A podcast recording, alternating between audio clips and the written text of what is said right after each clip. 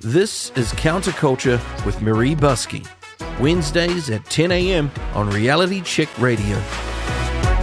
Good morning and welcome. You're with Reality Check Radio. This is Marie, and you are with Counterculture. My first guest this morning is Martin Langford, and Martin is the candidate for Democracy New Zealand here in Napier, which is my home electorate.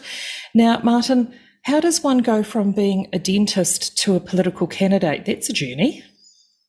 It certainly is. It's um, and it's been a, a very, very recent one. Um, I haven't been political uh, my whole life really until the last three years, when I started to get frustrated. I think frustration was the first first feeling, and sitting in my dental chair and being told from above what we could and couldn't do and what was going to happen. And then that slowly started to turn to sort of uh, to anger. It's like sitting there, not being able to, to actually make any changes and thinking things have to have to change. Um, I think it was the uh, Labour weekend when the announcements were made about people going to be the lockdowns, or not the lockdowns, it was the um, the mandates. When those were were actually brought in, um, that really started to sort of rattle my cage and start me get a bit worried. Um, and then we went down to the protests, and I'd never been a protester. I wasn't. Uh, that's not not part of my um, my my being.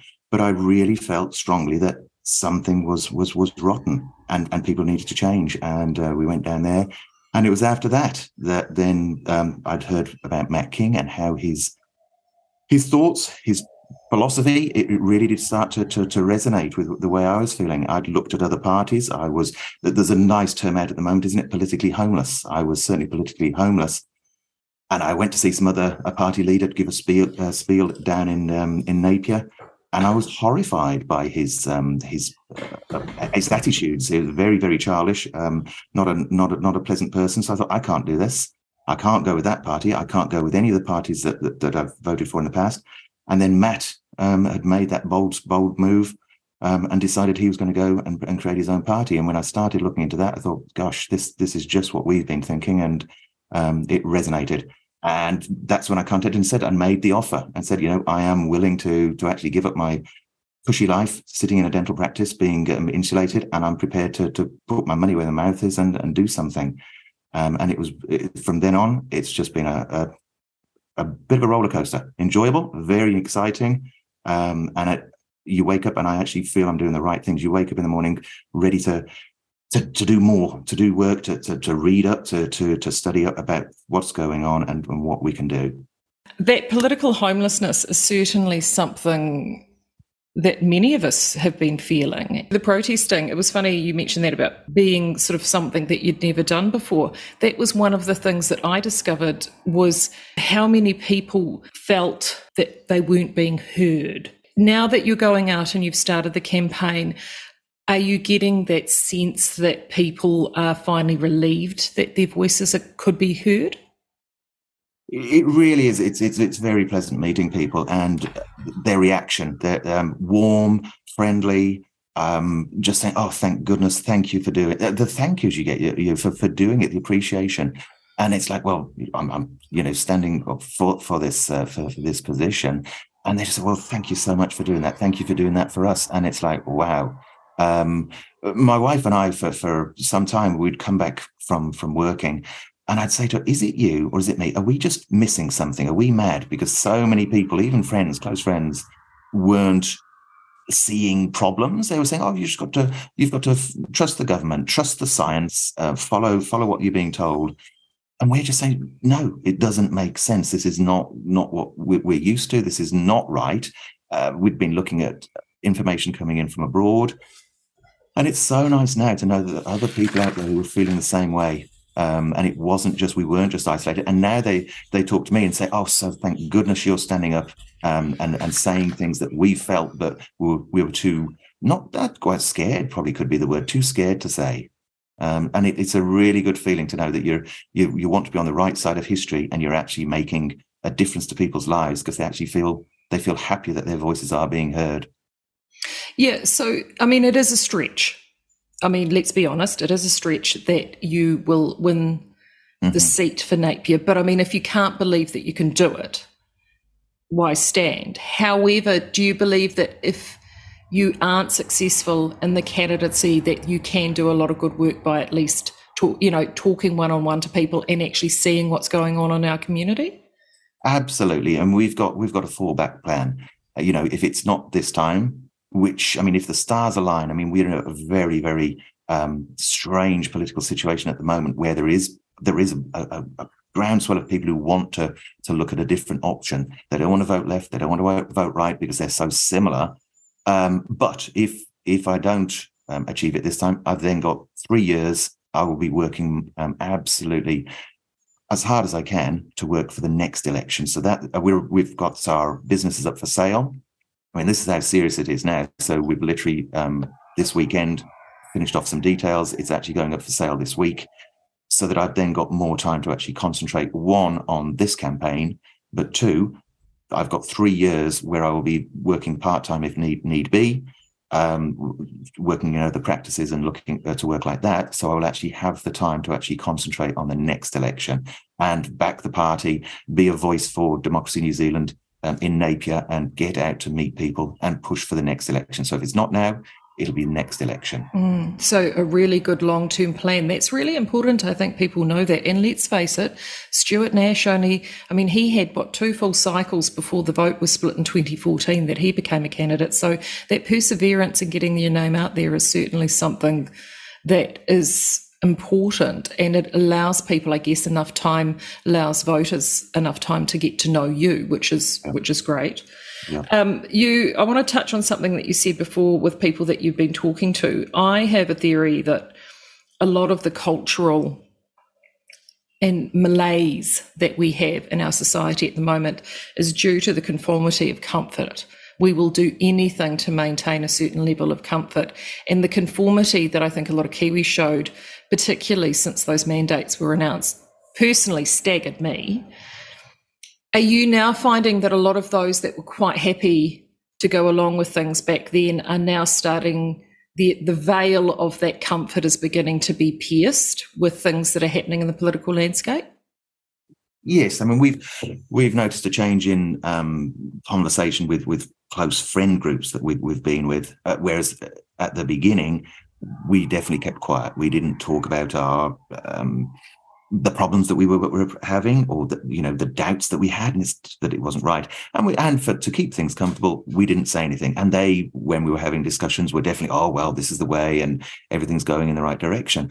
Well give that i'm trying to think it must be 12 months because i think it was 12 months when we actually went to a, a next meeting of the same friends and and that had changed. That they were they were having the same comment making the same comments as we were coming up with the same um, problems and it's like it's taken till now, but they were actually far happier to say talking about that. And then when I actually uh, announced to them that I was the um, the democracy candidate, they were more than supportive. And it's just like, wow. So here you go. We've we've turned from people who were, you know, stuck um, in in the same attitudes, actually, you know, smiles on their faces and happy and say, "Oh, well, good on you, well done." Um, a lot of it's like, "I hope that's sincere," or "Good luck." Well, good luck with that. And that's the sort of comment that comes across. And I know that um, Andrew Austin has, has, put me a sort of moniker of long shot Langford. You know, his comment was, you know, Langford, the long shot candidate for Napier.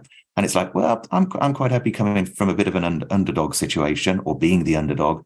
There's less pressure and I can get out there and, and get our message Do across. It, yeah, it's quite rich though coming because I mean Napier does have a history of voting for candidates that are outside of the normal political sphere. I mean, you just need to look back to Garth McVicar for that. And I mean, whilst he didn't win, he certainly garnered a huge amount of the, the vote on the night. So let's talk about the cyclone because that, from a local candidacy point of view, is, I think, going to be a pivotal issue. Yeah. You have been getting out and having a really good look at what's going on. So, what are some of your observations? Oh, well, what what a mess! Um, what a mess it's it still is. Uh, we we were away at the time. We were up in in Whangaparoa, and so we saw the cyclone come down through Auckland, watching as the waters raised around us in the house we were staying in. In contact with Napier, and it was just starting to spit rain down in Napier. And then we went. Marie, um, my wife, wasn't sleeping, and she was in contact uh, with our family back in Napier when all hell broke loose and it's like and she was watching the the levels rise in the on the tv in auckland and we'd got the warnings up in Auckland saying, you know, the stop banks, it's getting close to the stop banks. And she actually contacted our daughter back in Napier to say, look, get out, check the animals because the animals are outside, check what's going on because it, there could be trouble. We then, um, then there was sporadic contact because obviously the comms went down. We were, uh, our flight was um, cancelled to come back from Auckland. And then we got that flight um, rearranged and came back in. And we came over the um, Esk Valley and it was just brown. Um, shocking to look down. Normally, you see the, the, the greenery and the, and the colours down there, and this, this brown smudges right across the, the Hawke's Bay areas we flew in. But then we got into the airport, got our lift back to where we're living, and we're in this complete bubble where there was no damage. Everything was just we could have lived our life from Napier Airport through Napier um, Central out to Green Meadows and Taradale without going too far no no problems. And to know that a couple of kilometres up the road, the bridge had gone down at EIT. To know if we'd gone left from the airport and gone to Esk, Esk Valley, what a complete and utter you know devastation was down there. So when we brought Matt King down, we've we've been in contact with people out at Esk Valley and, and Bayview, and they arranged a tour. To, they got permission for us to go around and see some of the, the houses and to, to take views inside that, that it's just such a complete mess still, um, and how those houses, the people, how the people survived when you see the devastation and the and the and the, tr- the terrible trouble that was there. Uh, we went out to Swamp Road just recently to um, to buy some items from from a wood wood firm out there, and he was telling us his story about he was out there, he was up to his knees in water, and then that suddenly rose to his waist in water. He's trying to sort of salvage what he could and he felt a log go past him. He felt something swish past him because he's in murky water. It's starting to swirl around him. And he, and he goes, well, there, but for the grace of God, if that had stabbed him in the leg, caught him in the leg, trapped him, you know, swept him off his feet, he said he'd have gone because the, the, the, force of water at that point. So it's what went on was just absolutely uh, uh, abominable. Um, and how people you know unfortunately there were loss of lives but how that figure is not multiplied um, it, it's it's amazing. It really is amazing how people survived. It, he told us about the parents of his friend who went to go and save their children to go and pick them up and their family went across the bridge up at Puketapu got to the property picked up the people turned around to go back suddenly found the bridge had collapsed so they'd literally minutes before come across the bridge and they're just like, wow, you know, that that could have been them on the bridge. They had no idea what was going on. Um, and it's it's it's heartbreaking to hear the stories of people who are just fed up. They're getting to the end of their tether. They've been out of their houses. They've been relying on insurance, which isn't always forthcoming. They've got the promise that there may be money, but the, the insurance companies are, are, some of them are being quite um, reticent and, and, giving people the, the funds they need. They can see the end of the money supply. They haven't got any savings left. They've, they've had to leave their properties and they're despairing. And they need to know where there's an end point, when they're going to be able to do what they want to do, whether they can rebuild, whether it's worthwhile even cleaning up the houses. Are they going to be moved on? And it's the not knowing that is really starting to test people now. Mm, there is certainly an anger out there. I know that with ones I've spoken to that have been displaced, there is that unknown quotient, which after what, two and over two months now is starting. Three, three months. It's February, nearly, March. Um, February. Yeah. yeah. Yeah. For February, Valentine's Day. That's how I remember. Well, that, that's the one you got to remember. Yep. Yep. Yeah. And it's so it is wearing thin. And and it's also a double edged sword because you've got this great unknown. There has been tremendous generosity shown by New Zealanders and Hawke's Bay locals, which has been amazing. But a lot of that generosity, particularly with money raised, is not reaching where it needs to be mm-hmm. sought. And then the flip side of that, as you said, is that bubble in town where it is very much life as normal for those in town, except those businesses, whether it be in Havelock, North Hastings, or Napier, are struggling because, of course, people are staying away, thinking that the devastation that they're seeing is region wide, when, as you and I both know, it's very, very it's exceptionally acute in a number of small pockets. So it's how do you balance um, the needs of those who have been affected via the needs of those that are still being affected, secondary mm-hmm. or tertiary, uh, with the, the ongoing effects. What are the things that you think need to be occurring now from central government that just simply aren't?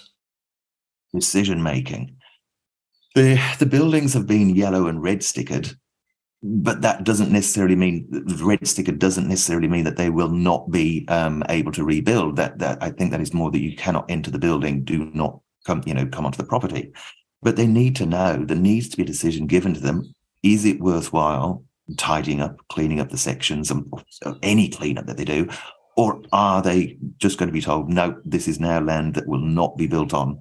Um, to give people that that clarity. What are they working at? What have they got to do? Do they waste their money um, cleaning? There was uh, we, we went out to to Pakowhai, and the helpers out there. Um, it, it, was the continuation of Zeb's crew um, to Martha's crew, I think now, and they're cleaning with buckets in a house that is um, it reeks it, it's this long. I mean, this was a couple of weeks we weren't in, and it's so it's, you're looking at two and a half months down the line.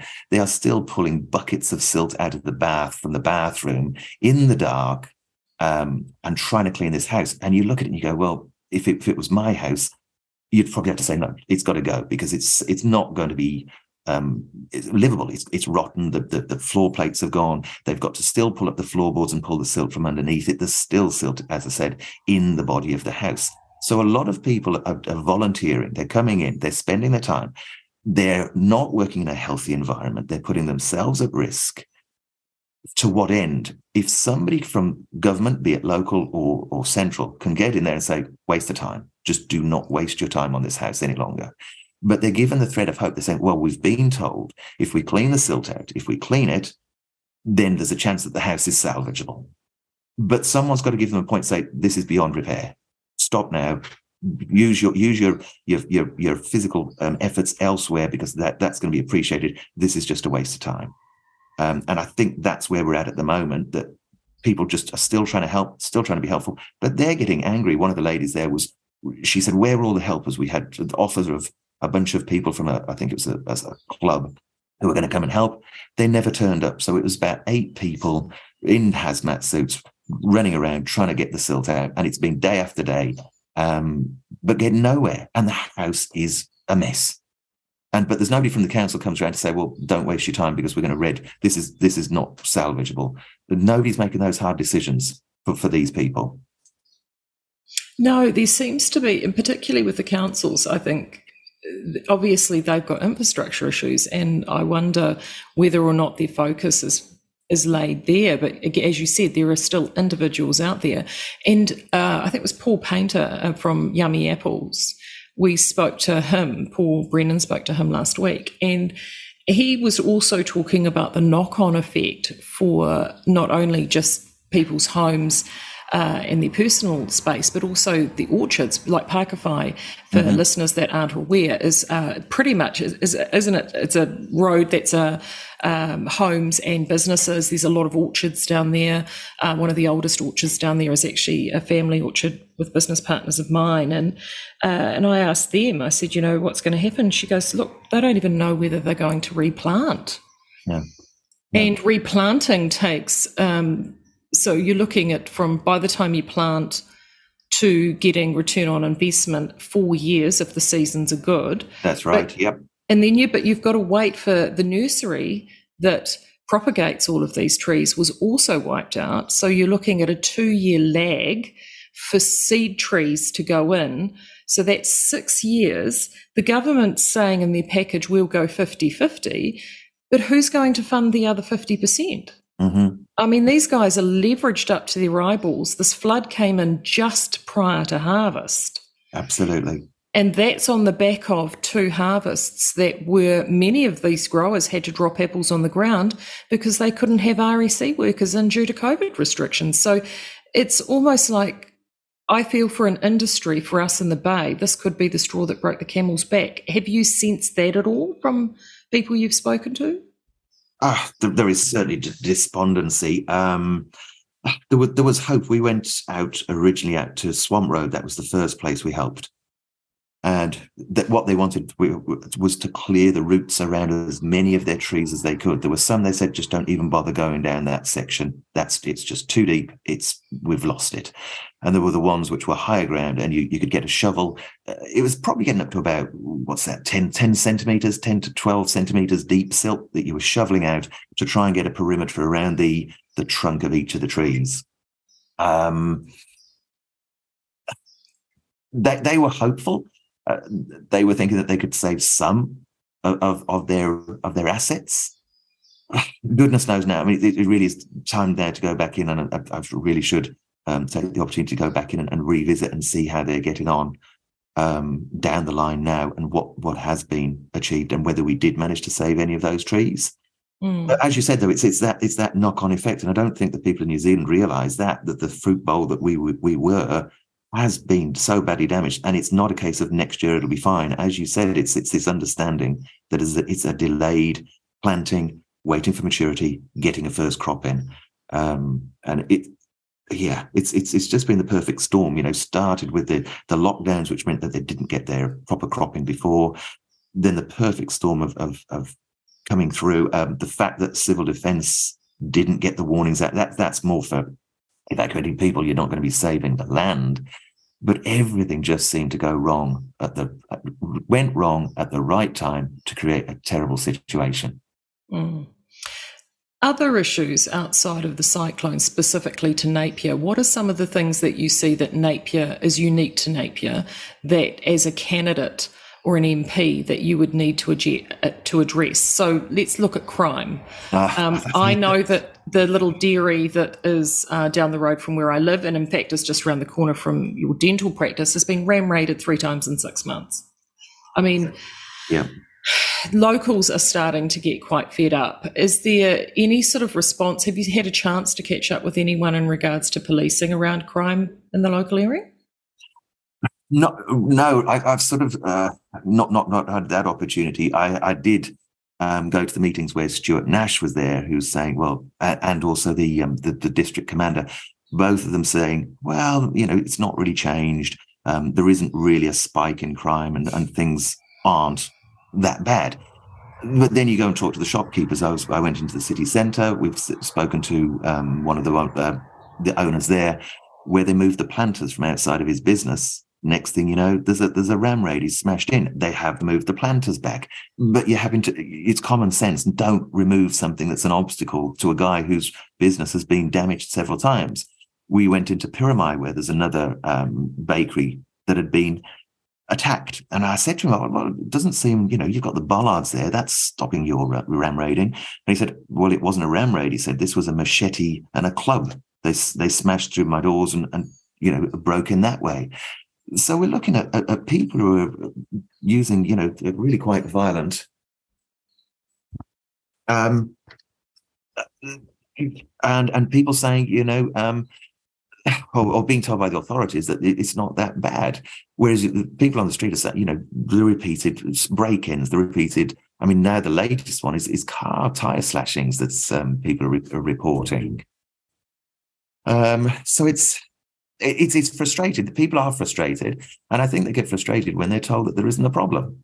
Mm. So, well, I and and Stuart Nash, he, he used he liked to use the word perceived. If you you know if you perceive that you're in danger, then and then he got shouted down for that. It's like well, per- perception.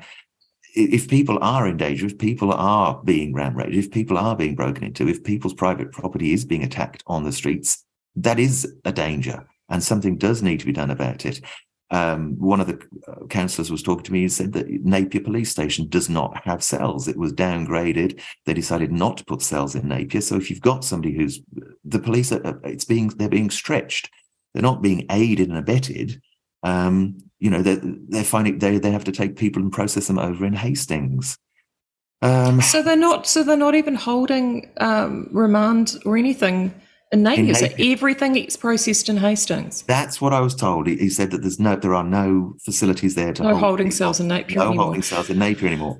Wow, you know, and the, so okay, so this is me with my Napier resident hat on, and I am sure that what we're encountering in Napier, if you're listening and you're thinking, well, why are we talking about Napier? But I think a lot of these issues are can be felt uh, around the country. So I don't think what we're experiencing in Napier is isolated. Now, what the cyclone has taught us is that you can it's very, very easy to be cut off from oh, yes. a neighbouring city, region, suburb, or area. So, you know, Napier and Hastings were completely cut off from each other, not for just days, but for essentially outside of the most essential workers, weeks. Yes. With bridges out. So we now have no longer have a hospital in Napier. We now no longer have the ability to um, retain and hold violent offenders yeah. in Napier. Yep. Um, Surely these must be priorities for things that we need to return back to our city. Well, that it's certainly got to be looked into. I sort of mentioned in in one of my um, talks with somebody about looking at what should be done for Napier because it's it's always been a case of oh well the, the, the two can share facilities. Well, it just and uh, someone at that point said, well, it's a very tenuous link between here and Hastings, and you don't you don't tend to realise that until you start thinking about the road system out of here and you go, oh, my goodness, you know, who'd, who'd have ever envisaged that we'd lose the bridge at, at EIT and the bridge further? You know, absolutely um, on a on a tenuous link. And then we're left with people because people are, are employed in both, you know, commuting from Hastings to work in Napier and vice versa. And so we're left in, in a very, very sticky situation when a, when a, a an event like this occurs. And then, you know, with, with Wairoa cut off, you and, you know, you got Wairoa cut off as well. You know, we're in an area where a, a mm. little bit of a uh, something goes wrong, and suddenly um, we've lost all our communications and we've lost uh, the ability to actually help people. I mean, it shook me that until a couple of weeks ago, there was still helicoptering food into the, the Tutira area, you know, because Devil's Elbow had been shut down, closed down. And it's I'd suddenly had some some patients come through, and they said, "Oh yes, we were released last week. Um, you know, this is a couple of weeks ago." But that was getting on for two months after the event. They were still taking delivering food to Tutira and the farmland out there. Crazy because they couldn't get up to Wairoa and they couldn't get down to Napier. Yeah, that's right. Because they were completely cut off. They um, both the Bailey Bridge and the Elbow, I think, pretty much got opened within a week apart. So they That's, were com- yeah. to- totally isolated. There is, this is one of the issues that I have. This government has been exceptionally gun ho at wanting to, what they say, save New Zealand taxpayers' money by centralising as many services as possible. Surely these disasters have proven in provincial regions like from East Coast, Tairāwhiti, Wairoa, mm-hmm. um, right down to the Bay, that that centralisation comes at a cost, and it's a human cost, not a financial one. Absolutely, absolutely. I mean, it's it's all good words from them on wanting to save costs, and then you think about the money that is absolutely just wasted, absolutely uh, on using consultants and and one of our um, candidates is actually looking into it he wants to receive get the information out there so he's he's researching it. He's going to check through that it's it's um, correct. But the amount of money that this government has wasted on consultancy, the amount of money that goes out to pay for um, paperwork exercises that make us look good, but do not actually achieve anything for the actual people of New Zealand, uh, vanity projects, um, and it, it's just does uh, the idea of keeping things local because local people know what's going on um, central government just just words. They just create words. They mm. produce words, and they just they don't really listen to the to the people in the provinces. To use the cultural current cultural parlance, um, there are two things that this government excel at. One is virtue signalling, so I think that's what the term you're looking for, and yeah. the other one is gaslighting, which is what you described before, which is a reality when everybody knows in reality that something is deeply wrong, and yet you are told again and again and again that that is no longer the case. I mean, Ginny Anderson last week, I mean, that was a dog's breakfast coming out again about those crime stats and claiming that it's that perception that uh, Nash was talking about, oh no, it's only there because there's an app now. So people are re- reporting more crime. Yeah, yeah. It's, it is just, it's farcical. Consultants. Let's talk about consultants because, of course, the new Labour candidate is he not from the consultancy world? Slightly, slightly um, um, confused as to, to, what he he does do, but it sounds like he's some form of consultant consultant who goes into the big firms and is a problem solver for them. I'm I'm not entirely sure. I, I mean, it's um, he could be a transponder if you go back to Friends. I don't I don't quite know what what he does, but it sounds like he is a bit of a, a fixer. Mm. Uh, I just sort of couldn't help feeling that uh, he. I mean, look, I do not know the man, so I, he's probably a very nice chap. But uh, I, on paper, I just looked at it and thought, excellent, a Nash clone. They obviously think uh, Napier has a type. Um, ah, right. Yeah, I mean, and, and then you look at. Uh, I was. I went down to Christchurch last uh, weekend and met with a couple of candidates from the Christchurch electorates, and when you start looking at the the breadth of, of, of knowledge through those guys, one of them really into his his um, economics and was starting to, to, to give me all sorts of facts about the economy he's looking into. We've got farmers, lawyer, doctor, dentist. Um, you start looking at the, the breadth of, of depth of, of, of people with, so you you're less likely to need this, this consultancy and and fix it guys who can you know schmooze between adminers and, and the government, but you actually need people who people who've got ideas and a knowledge base that can push us forwards and actually give good ideas without having to pay for outside consultants to come in and, and give us the give us the facts. Mm. Let's local.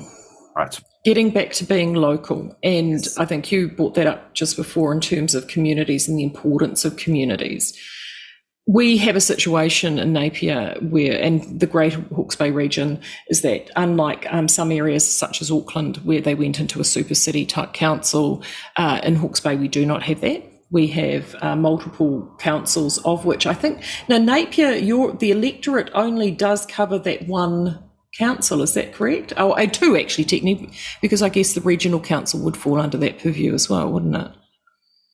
Um, so, uh, Napier City Council. Yeah, Napier City Council is um, the city city of Napier itself. Then you've got Hastings that goes around the outside, and then you're going to uh, Wairoa is is independent as well. Mm. But so so when you've got Hastings district overlap overarches, and that's why it sweeps around and includes Pakowhai and then comes down into Esk Valley. So, so does that fall into some of that Napier electorate zone? Which bit? The Esk Valley? The electorate zone. So some of oh, um, the electorate. See, the, the, national electorate. Yeah, is from the Tutaekuri. Yeah, and then takes in Eskdale, the farmland. Keep on going up the um, Wairoa Road until you get up to Wairoa. Right. So then the you're actually dealing with three councils: Hastings yes, region, Hastings. Yeah. yeah. So you then, and this has been the problem with the, with the cleanup, because you find that there's a division of a road or a, a river and the councils say, oh, well, that's not our responsibility. That's the other council's responsibility. And then the other council goes, oh, well, we, we can't do that because that that overlaps, you know, that's that goes up to that border there. And so it's um it's, So you get back to bureaucratic dysfunction oh, and yes. decision making, and we're making a full loop to where yeah. we started. Yeah. You know, and, and I look I look at Napier itself, um, and I think I believe that Napier, just the Napier one, was 130 houses, 130 residences. So you're looking at the, at the regional council is looking at more than 1,200. So for 130 in Napier, they're saying, oh, we're working so hard. And I don't like to just put people down and say, but it is just words. Because we went to see a property out in um, Awatoto. They were clearing and tidying up. They had got a huge mess to clear up. And they were taking it out on a big truck. And the council, they'd got in contact with the council, and the council had said, yes, dump your stuff. Here's the spot you can do. Drop it there and it will be collected eventually. So, yes, get it to a collection point. So they were doing that. Well, apparently they had three further council members or council workers come back. One passed, what the hell do you think you're doing? Well, we've been told we've put it. No, you're not. That's not correct. He said, well, we've been told that by the council, so we're doing it. That same day, two more council people stopped and said, What are you doing? So rather than being there to help and say, We're here to ease the situation, they were actually just sort of sticking their oar in and saying, you, are not supposed to be doing this. You're not allowed to do this. Yet they'd been told and given that go ahead by someone at council that that's exactly what they should be doing. Mm. And then you're told the council is, they're working, my, all the workers are working so hard. They're, they're pulling their fingers out. Um, I read a comment. Someone said, well, it's great. These people are pulling their finger out and going back to a warm, dry house of an evening that hasn't been affected. And they're sticking their noses in where people are living in houses which they're pulling the jib off. They're trying to dry. They're, they're trying to get the house clean. They're living in their sheds next door for security, so they're actually on site. So they're they're they're pushing putting their their efforts into looking after their houses, and yet they're being told this different stories by people coming from the council who should be there to help them. And and literally, if if Napier's got 130 residences, you'd have thought they'd have got a long way down that path of, of resolution by this point. Mm. And certainly in Awatoto, I mean, they only got power restored two weeks ago. They were pretty much two months without power. Absolutely. Ridiculous. And that na- and, and that neighbourhood again is literally right on the, the fringe of the city. So from CBD via car out to Awatoto is, is pretty much five minutes of that. Yep. So we're not talking somewhere that's uh, no. away from the the main city. This is probably the area closest to the city that was is that it was affected visually so. So that's right, and, and they've basically really they've been ignored. Their, if I can say, their problem was they didn't have a a single voice. Mm. You know, they've got people living in properties who'd been moved out, so they didn't have a single voice. They did have a meeting um, a couple of weeks ago that I attended, where the council came and talked to people from Brookfields, Meeanee, Awatoto, there were quite a few people there who were at the end of their tether, particularly an old gentleman, an elderly gentleman who was almost in tears by the time he stood up and then he walked away. He had to walk out of the meeting because he said he was just, he wanted to move back to his house, but he was nowhere near being able to do that. Um, uh, they're, they're, they're, the forgotten people because, you know, Esk Valley were very, and Puketoi have been very good at getting their community hubs and working together, and they've done really well. But poor old Awatoto, just with, with a how how sparse the population is down there, they hadn't got that single voice, and nobody seemed to be listening to them.